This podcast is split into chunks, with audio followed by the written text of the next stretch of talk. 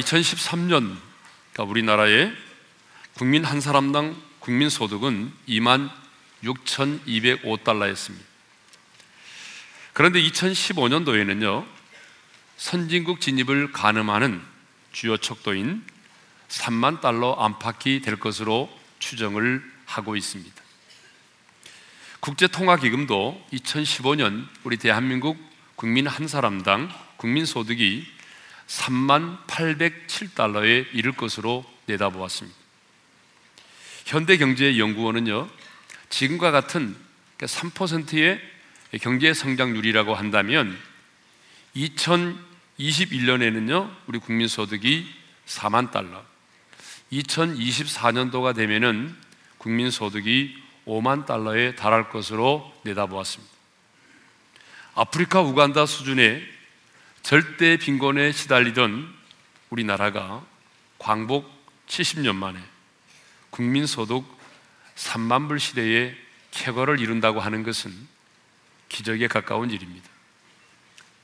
인구 5천만 명이 넘으면서 국민 소득 3만 달러를 돌파한 나라는요, 미국, 일본, 영국, 프랑스, 독일, 이탈리아 여섯 개 나라에 불과합니다.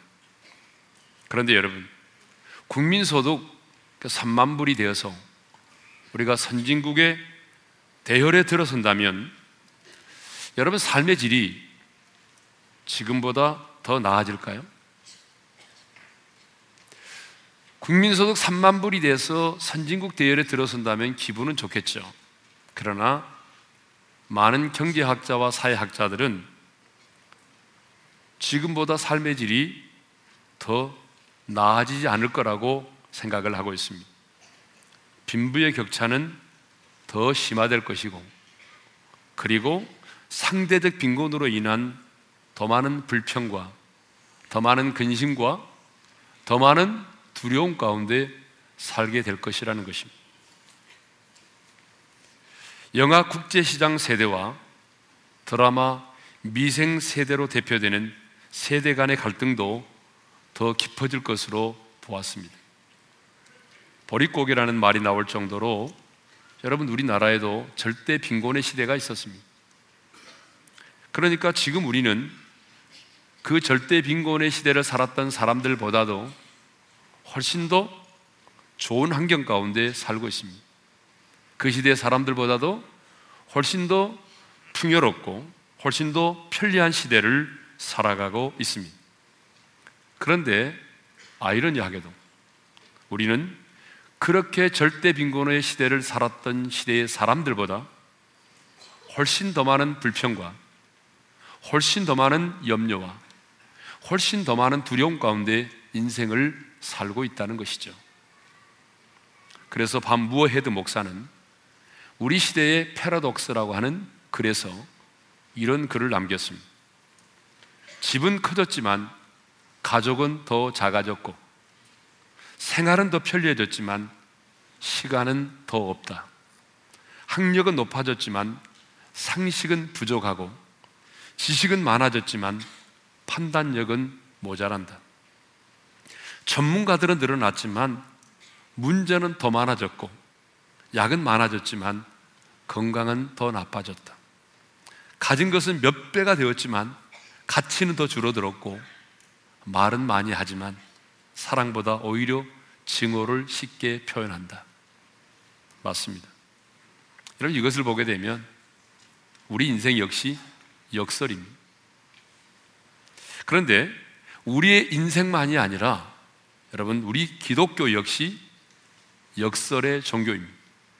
그래서 우리 예수님도 어린아이와 같이 자기를 낮추는 사람이 천국에서 큰 자라고 말씀을 하셨습니다. 뿐만 아니라 누구든지 누구든지 자기 목숨을 구원하고자 하면 잃을 것이요 누구든지 나와 복음을 위하여 자기 목숨을 잃으면 구원하리라고 말씀을 하셨습니다. 사람들은요 자신의 약함을 감추고 숨기려고 하죠. 그런데 바울은 이렇게 말합니다. 나는 나의 여러 약한 것들에 대하여 자랑한다. 여러분 자신의 약함을 자랑하는 게 우리 기독교입니다. 더 나아가 그는 이렇게 말하죠. 내 약함이 곧 강함이라고 말합니다. 그리고 그는 이렇게 말합니다. 죽는 것도 유익함이라. 여러분, 약함이 강함이라고 말하고 죽는 것도 유익하다고 말하는 종교는 기독교밖에 없습니다. 우리 예수님은 산상수훈에서 인간의 본성과는 상반되는 말씀을 하셨습니다. 애통하는 자는 복이 있나니 그들이 위로를 받을 것이며 의에 줄이고 목마른 자는 복이 있나니 그들이 배부를 것이며 박해를 받는 자는 복이 있나니 천국이 그들의 것임이라고 말씀을 하셨습니다. 이것을 보게 되면 우리 기독교는 뭐예요? 역설의 종교입니다. 성경은요, 너무나 많은 역설로 가득 차 있어요. 그런데 여러분, 이 많은 역설 중에 가장 많은 역설은 바로 고난이 기쁨이다라고 하는 것입니다. 이 고난이 기쁨이다라고 하는 이 역설, 이게 바로 우리 기독교예요. 성경을 보게 되면 많은 경우에 고난을 복이라고 말하고 고난을 기쁨으로 표현을 하고 있습니다. 오늘 본문도 보게 되면 사도 바울이 감옥에서 골로새 교회 성도들에게 써보는 편지인데 이렇게 말하죠. 나는 이제 너희를 위하여 받는 괴로움을 기뻐하고 너희를 위해서 받는 괴로움을 기뻐한다라고 말하고 있습니다. 여러분 베드로와 다른 사도들 역시 여러분 종교 지도자들이 다시는 예수의 이름으로 언급하지 말라고 말했을 때 그들은요 그것을 합당히 여기면서 기뻐했다라고 성경은 기록하고 있습니다. 사도행전 5장 41절을 다 같이 읽겠습니다. 다 같이요. 사도들은 그 이름을 위하여 능욕받는 일에 합당한 자로 여기심을 기뻐하면서 공의 앞을 떠나니라. 여러분 우리 예수님 역시 마태복음 5장 11절 12절에서 이런 말씀을 하셨습니다. 다 같이 읽겠습니다. 나로 말미암아 너희를 욕하고 박해하고 거짓으로 너희를 거슬러 모든 악한 말을 할 때는 너희에게 복이 있나니 기뻐하고 즐거하라. 그러니까 예수님으로 인해서 우리가 이 땅에서 어때요? 사람들로부터 욕을 먹고 또 박해를 당할 때 또 사람들이 내게 대해서 악한 말을 할 때는 여러분 복이 있으니 기뻐하고 즐거워하라고 말씀하셨습니다. 그런데 번영주의 또 기복주의 그런 신학자와 목회자들은 그리스도가 우리를 위해 형벌을 받았기 때문에 오늘 우리는 이 땅에서 고난을 받아야 될 이유가 없다라고 주장을 하고 있습니다. 그래서 고난을 이렇게 말하거나 저처럼 오늘 고난에 관한 설교를 한다든지 고난을 받아들여야 한다고 말하는 사람들을 믿음이 없는 사람으로 치부해 버립니다. 심지어 성령님과 교제하며 살면 롤렉스 시계를 찰 수 있고 벤츠를 타고 다니며 억만장자가 될 수 있다라고 가르치는 분도 있습니다. 그러나 성경은 고난이 없는 부요, 고난이 없는 기쁨, 고난이 없는 축복을 말씀하고 있지 않습니다. 그래서 사도 바울은요, 빌립보서 1장 29절에서 이렇게 말씀하고 있습니다. 우리 다 같이 읽겠습니다. 그리스도를 위하여 너에게 은혜를 주신 것은 다만 그를 믿을 뿐 아니라 또한 그를 위하여 고난도 받게 하려 하심이라. 그러니까 여러분 믿을 뿐만 아니라 고난도 받게 하려 하심이라고 말씀한 걸 보게 되면 하나님의 사람인 우리에게 있어서 고난은 선택이 아니라 필수라는 것입니다. 하나님의 사람인 우리에게 고난은 필수입니다.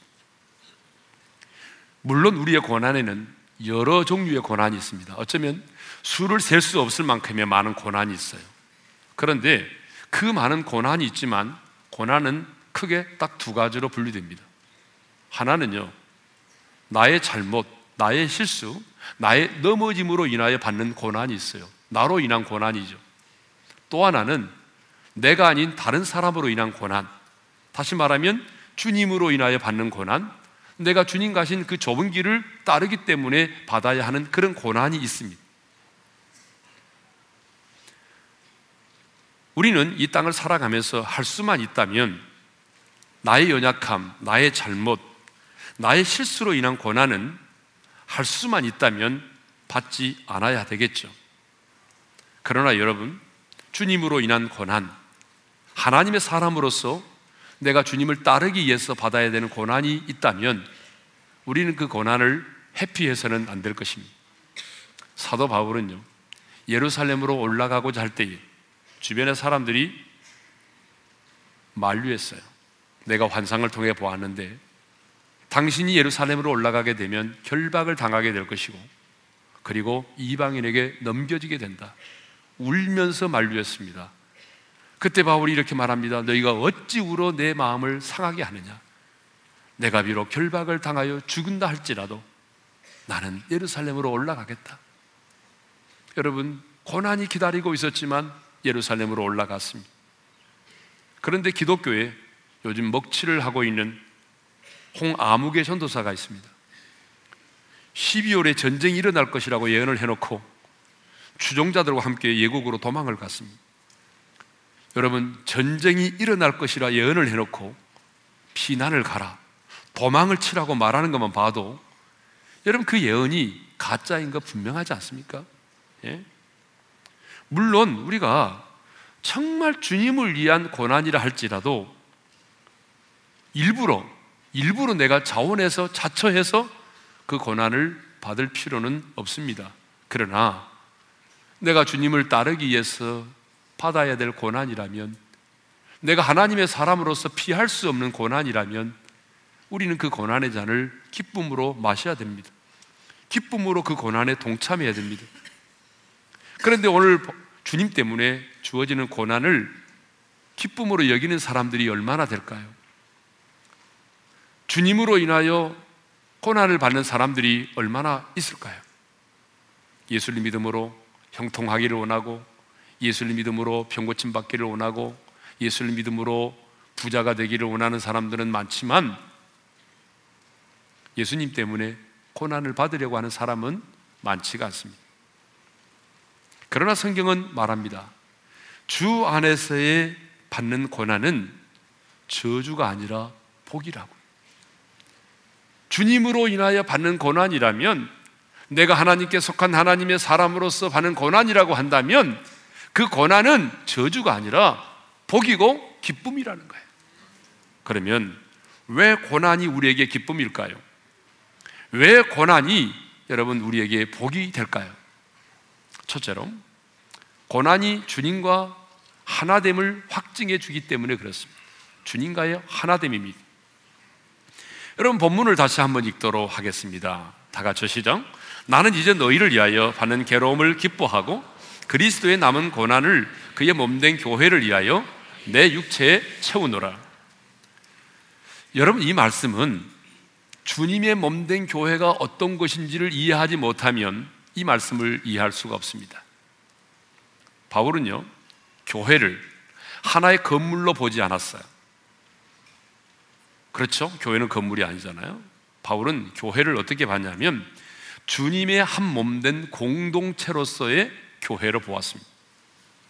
그래서 골로새 교인들이 복음 때문에 괴로움을 받는 것을 보면서 자신이 복음 때문에 괴로움을 받는 것으로 동일하게 여기고 있었습니다. 더 나아가 그리스도의 남은 고난을 그의 몸된 교회를 위하여 내 육체에 채우노라고 말했어요. 그리스도의 남은 고난. 우리 한번 따라서 합시다. 그리스도의 남은 고난. 그러면 여기서 말하고 있는 그리스도의 남은 고난이란 무엇을 의미할까요? 우리의 구원을 주님께서 우리의 구원을 위해서 십자가상에서 받으신 고난이 부족하다는 말일까요? 만일 우리의 구원을 위해서 주님이 받으신 고난이 부족해서 아니 남겨놓은 구원이 고난이 있어서 우리가 그 남겨놓은 고난을 받아야만 우리의 구원이 이루어질 수 있다라고 말한다면 그것은 복음이 아닙니다. 우리 주님은 분명히 십자가에 달려 죽으시고 고난 받으셨는데 고난 받으시고 죽으심으로 우리의 죄값을 완벽하게 지불하셨습니다. 그래서 요한복음 19장 30절에 우리 주님이 십자가에서 운명하실 때 뭐라고 말씀하셨습니까? 다 이루었도다라고 말씀하셨습니다. 여러분 이 말의 의미가 뭐죠? 값을 완불했다, 지불했다, 청산했다는 말입니다. 그러므로 여기 그리스도의 남은 고난이란 우리가 우리의 구원을 위해서 우리가 받아야 될 고난을 말하는 것이 아니라 주님의 몸된 교회인 우리가 복음을 전하며 주님을 따르기 위해서 받아야 될 고난을 말하는 것이죠. 그런데 왜 바울은 그리스도의 남은 고난을 주님의 몸된 교회를 위하여 내 육체에 채운다라고 말하고 있습니까? 그것은 그리스도의 그 남은 고난이 바로 주님의 몸된 교회를 위한 고난이기 때문입니다. 주님과 교회는 이렇게 한 몸으로 연합이 되어 있습니다. 그렇기 때문에 오늘 예수를 믿어서 그리스도의 몸에 접붙임 받은 우리 성도들 한 사람 한 사람이 받는 고난은 바로 주님의 고난을 내가 채우는 것이 되는 거죠. 사도 바울은 이 사실을요, 정말 일찍이 깨달았습니다. 부활하신 주님을 만나는 순간 바울이 이 사실을 깨닫게 됐어요. 여러분, 사울이라고 하는 청년이 예수님을 만나기 전까지는요, 예수 믿는 사람 그렇게 싫어했어요. 그래서 예수 믿는 사람들을 잡아서 예루살렘으로 끌고 오려고 담에색으로 가다가 담에색으로 가는 그 도중에 여러분 정오의 태양보다 더 강렬한 빛이 호련히 임하더니 자신의 주변을 둘러 비추기 시작을 했습니다. 바울은 그 강렬한 빛 앞에서 엎드려졌습니다. 그때 부활하신 주님께서 그에게 말씀하셨어요. 뭐라고 말씀하셨습니까? 사도행전 9장 4절을 읽겠습니다. 다 같이요. 사울아, 사울아, 내가 어찌하여 나를 박해하느냐? 주님은 자기 이름을 부르셨어요. 사울아, 사울아, 내가 왜 나를 박해하느냐?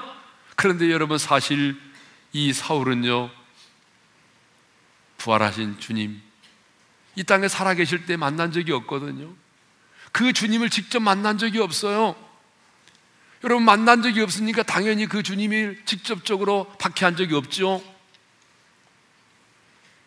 사울은 누구를 박해했나요? 예수님을 박해한 게 아니라 예수님을 믿는 신자들을 박해했단 말이에요. 그런데 주님은 말씀하시기를 뭐라고 말씀하시냐면 너 왜 나를 믿는 신자들을 박해하느냐라고 말씀하지 않으시고 사울아 사울아 네가 왜 나를 박해하느냐? 왜? 네가 왜 나를 박해하느냐? 여러분 그때 사울은 깨달았어요. 아, 예수를 믿는 사람들은 예수님과 하나이구나. 이걸 깨닫게 됩니다. 교회를 핍박하던 사울이요. 예수님을 만나는 그 현장에서 가장 먼저 깨달은 것이 있어요. 그것은 뭐냐면 예수를 믿으면 그 예수를 믿는 한 사람 한 사람이 예수님과 연합이 돼서 한 몸이 되는구나. 예수를 믿으면 예수님과 하나가 되는구나. 그래서 사도 바울은 훗날에 그리스도 예수 안에서라는 말을 가장 즐겨 사용했던 것입니다. 그렇습니다. 여러분, 우리가 예수를 믿는다는 것은 교회를 다니는 정도가 아니라고 제가 늘 말씀드렸잖아요. 우리가 예수를 믿게 되면 주님과 관계가 맺어집니다. 연합이 됩니다. 그래서요, 주님이 내 안에, 내가 주님 안에 거하게 되는 거예요. 그래서 주님, 우리의 고난이 주님의 고난이 되는 것이고, 우리의 아픔이 주님의 아픔이 되는 것이고, 우리의 눈물이 주님의 눈물이 되는 것입니다. 여러분 이것을 모르면 여러분 교회를 모르는 거예요. 그래 함부로 막 교회를 핍박하는 사람들 보게 되면 교회를 몰라서 그래요. 여러분 내가 이 세상을 살아가면서 어떤 일을 만나서 너무 마음이 아파할 때 여러분 내가 마음 아파하는 것보다 우리 주님이 더 마음 아프다는 걸 아셔야 돼요.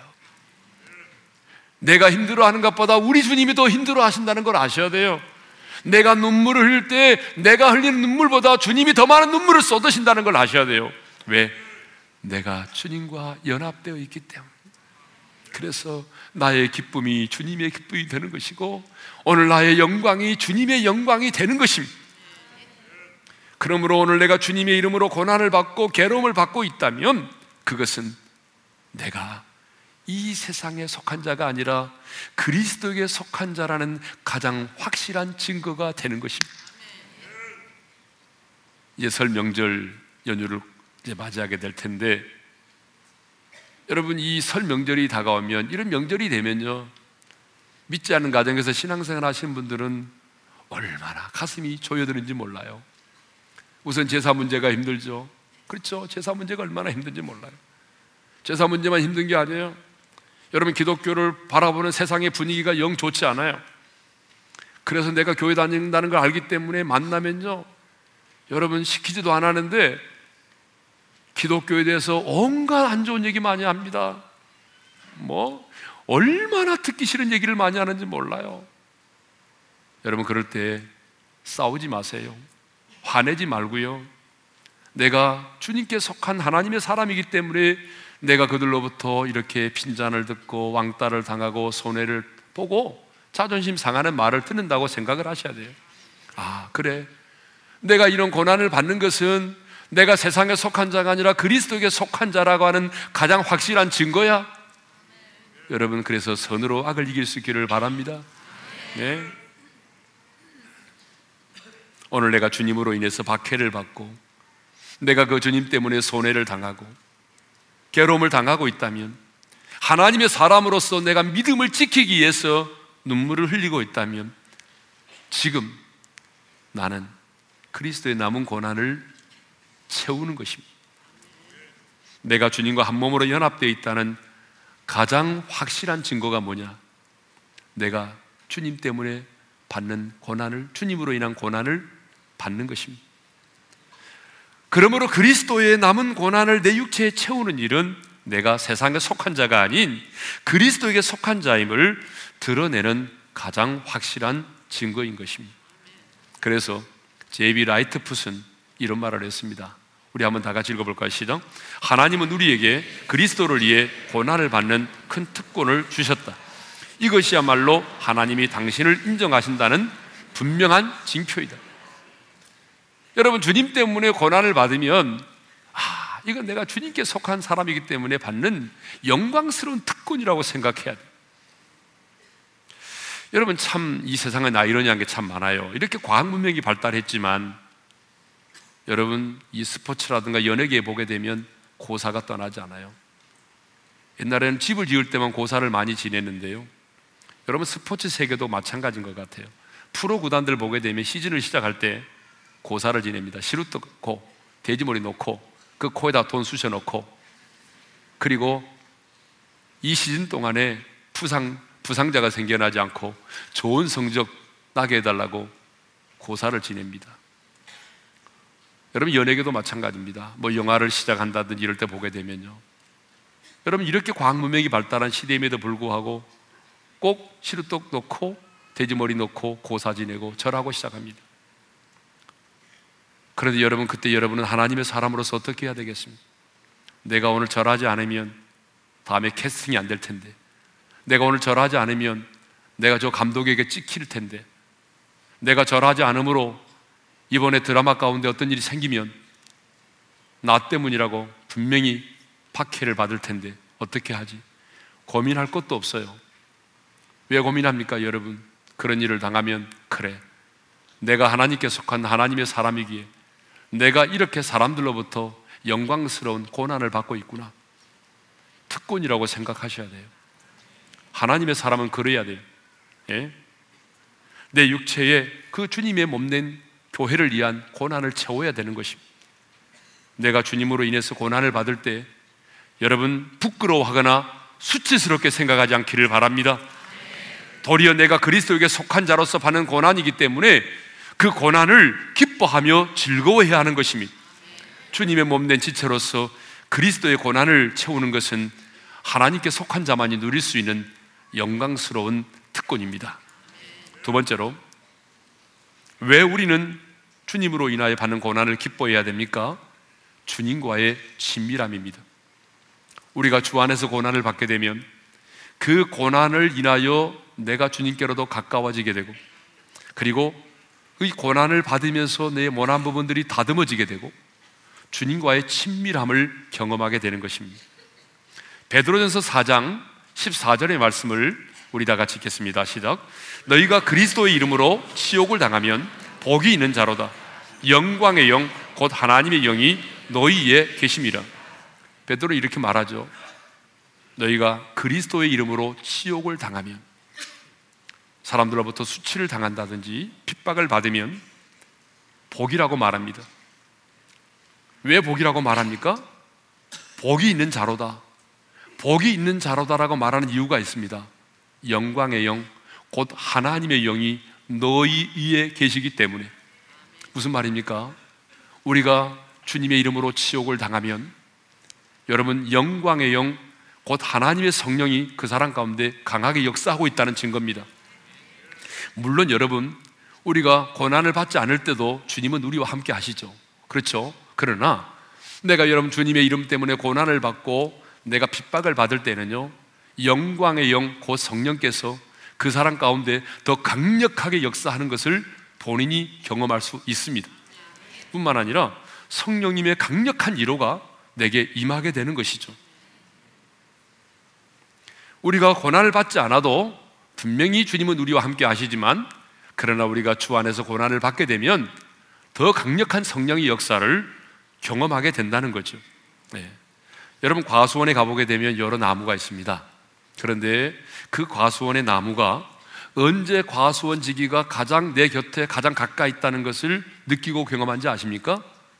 과수원 지기가 와서 자기의 나무 가지를 이렇게 어, 전지할 때, 내 가지가 전지를 당할 때입니다. 여러분, 이 가지가 전지를 당할 때 나무는 얼마나 아프겠어요? 여러분, 안 그래요? 그러나 더 좋은 열매를 맺기 위해서 어떻게 하던가요? 가수원지기는 가까이 와서 어때요? 그 나무의 가지를 싹둑싹둑 자르기 시작합니다. 그럴 때 가장 큰 고통과 아픔을 경험하지만 그 순간이야말로 그래 나의 주인이 가장 내 곁에 가까이 있구나 하는 것을 느끼게 되는 거죠. 여러분, 우리 신앙생활도 마찬가지입니다. 하나님께서 어느 날 내 인생 가운데 찾아오셔서 내가 붙들고 있었던 그것, 내가 의지하고 있던 그것들을 싹둑싹둑 잘라내십니다. 여러분, 내가 가지고 있던 것들이 잘려나갈 때 얼마나 쓰리고 아프겠습니까? 너무너무 마음이 아프죠. 그러나 중요한 사실은 그 순간이야말로 주님이 가장 내 곁에 나와 함께 계신다는 것을 우리가 느끼고 경험할 수 있는 것입니다. 우리는 고난의 잔을 마시면서 주님의 어루만지심을 경험합니다. 우리는요, 인생의 긴 고난의 터널을 통과하면서 다듬어지기 시작합니다. 하나님이 원하시는 수준대로의 사람으로 우리가 다듬어지기 시작합니다. 인생의 밤을 만나고 인생의 풍랑을 만났을 때 비로소 살아계신 주님을 만나게 됩니다. 평상시에는 보이지 않던 주님이 인생의 밤을 만나고 인생의 풍랑을 만나면서 주님이 보여지기 시작합니다. 한숨과 탄식의 자리에서 주님을 만납니다. 풍랑을 만났는데 주님의 음성이 들려옵니다. 평상시 때는 들려오지 않았던 주님의 음성인데 인생의 풍랑을 만나면서 주님의 음성이 들려오는 것이죠. 이 풍랑이 년하여 더 빨리 갑니다. 라는 찬양의 가사처럼 여러분 참 우리는 희한하게도 고난을 통과하면서 여러분 우리가 다듬어지고 우리가 주님께로 도 가까이 나가게 되는 것입니다. 주변을 보십시오. 여러분 주변을 보게 되면요 형통할 때 평탄할 때 주님을 인격적으로 만난 사람은 그리 많지 않습니다. 모태 신앙이 아닌 이 대부분의 성도들은요 인생의 밤을 만나고 인생의 풍랑을 만났을 때 주님을 인격적으로 만났습니다. 한숨과 탄식의 자리에서 주님을 만났습니다. 인생의 밤을 만났을 때, 인생의 풍랑을 만났을 때, 그 풍랑의 한복판에서 주님을 만났습니다. 이제 모든 것이 끝장이구나.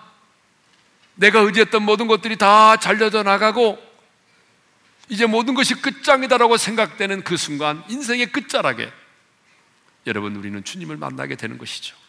그래서 사람의 끝이 하나님의 시작이라는 말이 있지 않습니까? 우리 한번 따라서 할까요? 사람의 끝이 하나님의 시작이다. 네. 그렇습니다. 우리 하나님은요, 인생의 높은 고지에서 우리를 만나 주시지 않아요. 여러분의 인생의 높은 고지를 달릴 때 그때가 제일 위험한 순간입니다. 인생의 고지에서, 인생의 정상의 자리에서 하나님은 우리를 만나주지 않아요. 하나님이 우리를 만나주시는 장소는 흑암 속 깊은 곳이에요. 절망의 자리, 가장 낮고 낮은 그 자리에서 주님은 우리를 진실되게 만나 주시는 것입니다. 21, 아, 11세기에 성자로 칭함을 받던 제롬이 베들렘에서 성경을 번역을 하고 있었습니다. 어느 날 기도하는데 예수님이 나타났어요. 제롬은 기뻐서 예수님께 말했습니다. 사랑하는 주님, 제가 주님께 무슨 선물을 드리면 좋겠습니까? 예수님께서 말씀하셨어요. 하늘과 땅이 다 내 것인데 네가 무슨 선물을 내게 주겠느냐? 그때 제롬이 이렇게 말했다고 합니다. 제가요, 이 성경을 다 번역해서 그것을 선물로 드리겠습니다. 그때 예수님께서 이렇게 말씀하셨다고 하네요. 네가 정말 나에게 선물을 주겠느냐? 그러면 딱 한 가지만 다오. 한 가지. 그게 뭔데요? 네 죄와 고통을 다 나에게 다오. 그것이 나에게 최고의 선물이란다. 네 죄와 그 고통을 다 나에게 다오. 네가 가지고 있지 말고 너의 죄와 너의 그 고통을 네가 가지고 있지 말고 다 나에게 다오. 그것이 나에게 최고의 선물이란다. 여러분 왜 그런지 아세요? 주님이 왜 인간의 몸을 입고 이 땅에 오셨습니까? 죄와 그 죄악의 결과인 고통을 해결해 주기 위해서 오셨잖아요.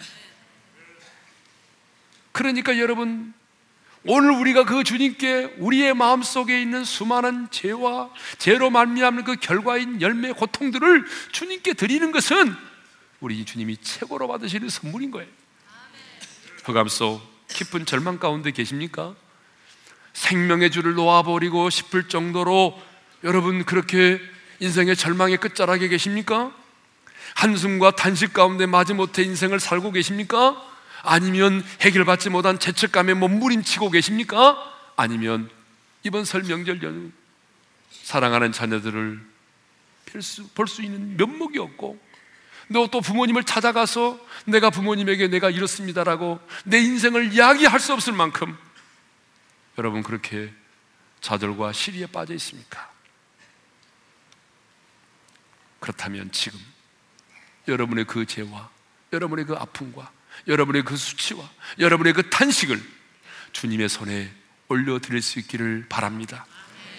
하나님은 인간의 탄식 소리에 약하십니다. 주님은 우리의 작은 신임에도 응답하시는 분이십니다. 고난은 우리로 하여금 이렇게 주님께로 더 가까이 나가게 할 뿐만 아니라 여러분 우리의 모난 부분들을 다듬어서 다듬어 줄 뿐만 아니라 하나님과 이렇게 우리가 친밀한 관계 속에 있도록 만들어 주는 거죠. 그래서 고난은 우리에게 기쁨이고 복이 되는 것입니다. 세 번째로 영광의 상급입니다. 예수님은 제자들에게 나로 말미암아 욕을 먹고 박해를 받을 때는 너희에게 복이 있다고 말씀하시면서 기뻐하라고 말씀하셨죠. 자, 여러분 아까 읽었던 말씀인데 다시 한번 읽도록 하겠습니다. 나로 말미암아 너희를 욕하고 박해하고 거짓으로 너희를 거슬러 모든 악한 말을 할 때는 너희에게 복이 있나니 기뻐하고 즐거워하라. 하늘에서 너희의 상이 큼이라.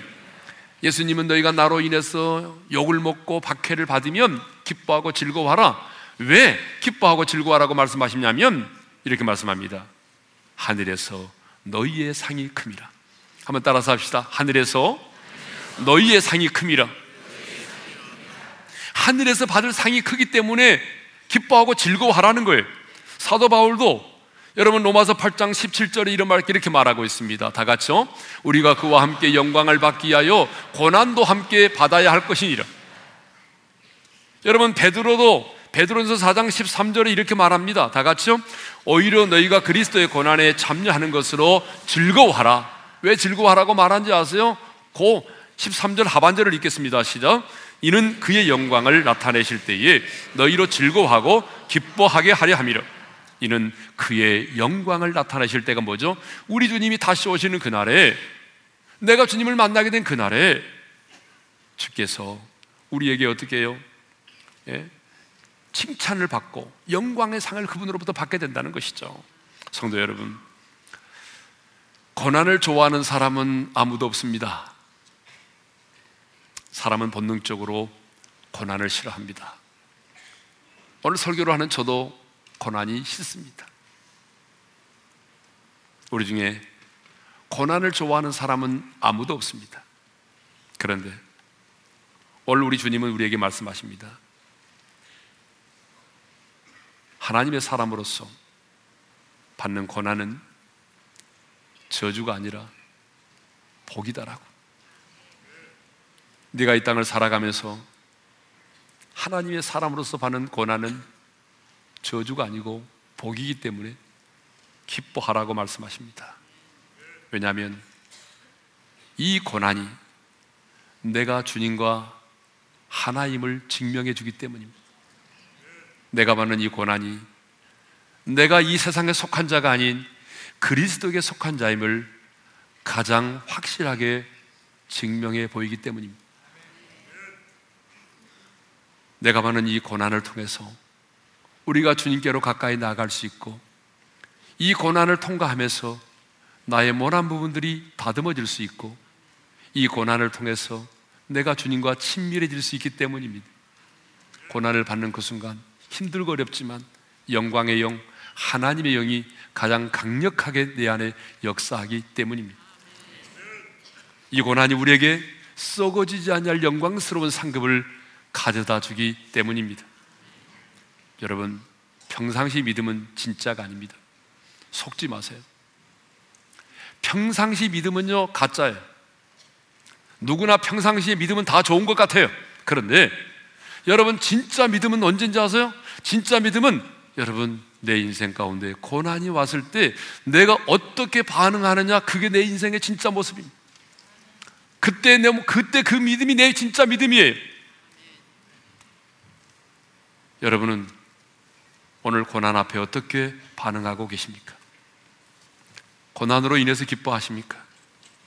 아니면 그 인생의 고난 앞에서 좌절하고 낙심하고 절망하고 계십니까?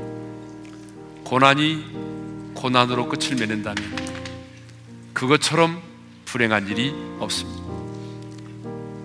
여러분 한번 생각해 보세요. 고난도 힘들어 죽겠는데 고난이 고난으로 끝을 맺는다면 이 세상에 그것보다 더 큰 저주가 어디 있겠어요?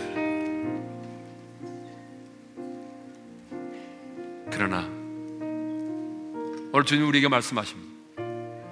고난으로 인해서 내가 주님을 만나고 고난으로 인해서 나의 모난 부분들이 다듬어질 수 있고 고난으로 인해서 내가 하나님의 능력을 경험하고 그 고난으로 인해서 하나님 나라의 상급이 쌓여진다면 그 고난을 위해서 기뻐하고 즐거워하라는 것입니다. 하나님의 사람은 고난으로 인해서 불평하고 원망하는 것이 아니라 고난을 통해서 내게 주시는 그 하나님의 축복들을 바라보면서 기뻐하는 사람입니다. 왜 나만 겪는 고난이냐고 불평하지 말고 고난의 뒤편에 나를 위해서 하나님이 행하신 그 놀라운 일들을 바라보면서 여러분 고난 가운데서 기뻐하고 즐거워하는 그런 하나님의 사람이 될 수 있기를 주님의 이름으로 축원합니다. 우리 찬양하며 나갑니다. 나만 겪는 고난이라고 불평하지 마세요. 고난의 뒤편에 있는 주님이 주실 증거 미리 보면서 감사하세요. 너무 견디기 힘든 지금 이 순간에도 주님이 일하고 계시잖아요. 남들은 진천 앉아 있을지라도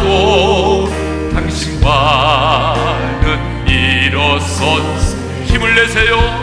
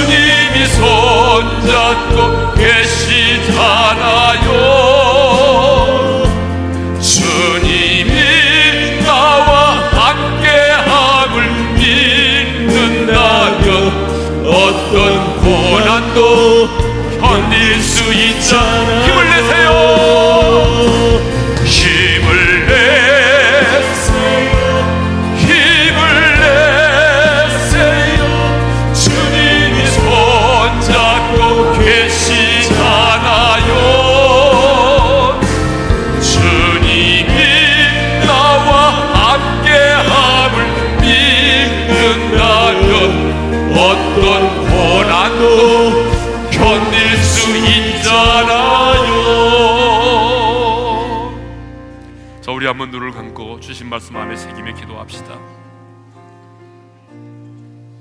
여러분, 모든 사람은 고난을 싫어합니다. 그런데 주님은 오늘 우리에게 말씀합니다. 네가 하나님의 사람으로서 내 이름을 위하여 고난을 받을 때 기뻐해라. 여러분 왜 우리가 고난 앞에서 기뻐해야 될까요? 성경은 고난을 기쁨이라고 말하고 복이라고 말합니다. 이것이야말로 기독교의 가장 큰 역설이에요. 왜냐고요? 내가 고난을 받을 때 내가 세상에 속한 자가 아니라 그리스도에 속한 자임을 가장 확실하게 드러내는 증거이기 때문입니다. 내가 주님과 연합되어 있다는 사실이 확인되는 순간입니다. 인생 힘들고 어려울 때 내가 힘들면 주님은 나보다 더 힘들어 하세요. 내가 마음이 아프면 주님은 더 아파하시고 내가 눈물을 흘리면 주님은 더 많은 눈물을 흘리신다는 사실을 알아야 돼요. 이걸 아는 자가 교회를 아는 거예요. 여러분 왜 우리가 고난 앞에서 기뻐해야 되죠? 우리는 그 고난을 통과하면서 주님을 만나고 능력을 받고 다듬어지고 가까워지고 친해지기 때문에 영광의 영 하나님의 영이 강력하게 역사하고 성령의 일호를 경험할 수 있기 때문이 왜 고난을 기뻐해야 됩니까? 하나님 나라의 영광스러운 상급을 쌓기 때문이 그러므로 여러분 이번 설명절 연휴 기간 동안에도 고난을 받는다고 할지라도 좌절하지 말고 기뻐하십시다. 오늘 이 시간 우리 결단하면서 기도할 텐데 좀 우리가 두 주먹을 불 건지고 주여 한번 외치고 간절하게 부르짖어 기도하며 나가십시다. 주여! 아버지 하나님 감사합니다. 하나님 고난이 힘들고 어렵지만 내가 주께로 말미암는 고난이라면 하나님 그 고난을 내가 기쁨 으로 받아들이겠습니다. 고난을 회피하지 않겠습니다. 주님으로 말미암는 그 고난 하나님 이 고난이 내게 복임을 알고 이 고난 앞에서 기뻐하며 즐거워하게 도와주십시오. 하나님 이 고난을 통해서 주님이 내 안에 내가 주님 안에 있음을 하나님이 깨달아지게 도와주시고 내가 하나님께 속한 하나님의 사람으로서의 고난은 가장 확실한 증거입니다. 하나님 내가 하나님께 속한 가장 확실한 증거가 주님으로 인하여 고난인데 하나님이여 이 고난을 통해서 내가 주님께로 가까이 나가기를 원하고 하나님의 능력을 받기를 원하고 하나님의 고난을 통과하면서 내가 다듬어지기를 원하고 하나님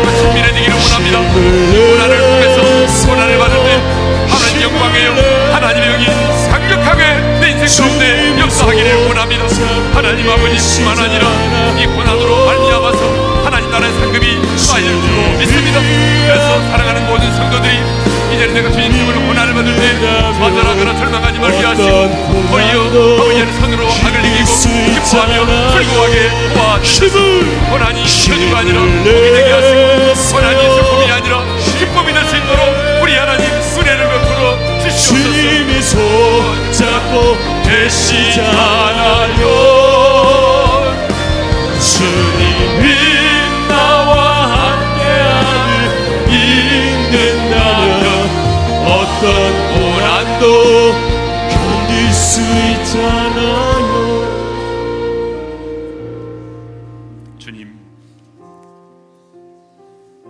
하나님의 사람으로서 받는 고난이 있습니다 내가 육을 가지고 있기 때문에 나도 그 고난의 잔을 마시고 싶지 않지만 그러나 내가 하나님께 속한 사람으로서 내가 믿음을 지키기 위해서 내가 마셔야 될 고난의 잔이라면 주님 그 고난을 회피하지 않겠습니다. 이 고난을 통해서 내가 세상에 속한 자가 아니라 그리스도에 속한 자임이 더 확실하게 드러나기를 원합니다. 내 마음이 아플 때 주님은 더 마음 아파하시고 내가 눈물을 흘릴 때 주님은 나보다 더 많은 눈물을 흘리심을 우리가 분명히 믿게 도와주십시오. 이 고난을 통과하면서 영광의 영 하나님의 영이 나의 가운데 내 인생 가운데 함께 하심을 경험하게 하여 주시옵소서. 고난을 통과하면서 성령의 일호를 경험하게 하시고 하나님의 능력을 경험하게 도와주시고 우리의 원한 부분들이 다듬어지게 도와주시고 하나님께로 가까이 나아가게 도와주시고 하나님과 친밀함을 경험하게 도와주시옵소서. 주님, 우리가 많은 이 고난을 통해서 하나님 나라의 영광스러운 상급이 날마다 예비되어질 줄로 믿습니다. 이전엔 우리 주 예수 그리스도의 은혜와 하나님 아버지 영원한 그 사랑하심과 성령님의 감동하심과 교통하심과 축복하심이 이제 고난을 받을지라도 그 고난 앞에 좌절하지 않고 오히려 기뻐 뛰며 즐거하며 주님의 그 고난을 남은 고난을 몸는 교회를 위하여 내 육체에 채우기를 원하는 모든 지체들 위해 이제로부터 영원토록 함께 하시기를 축원하옵나이다. 아멘.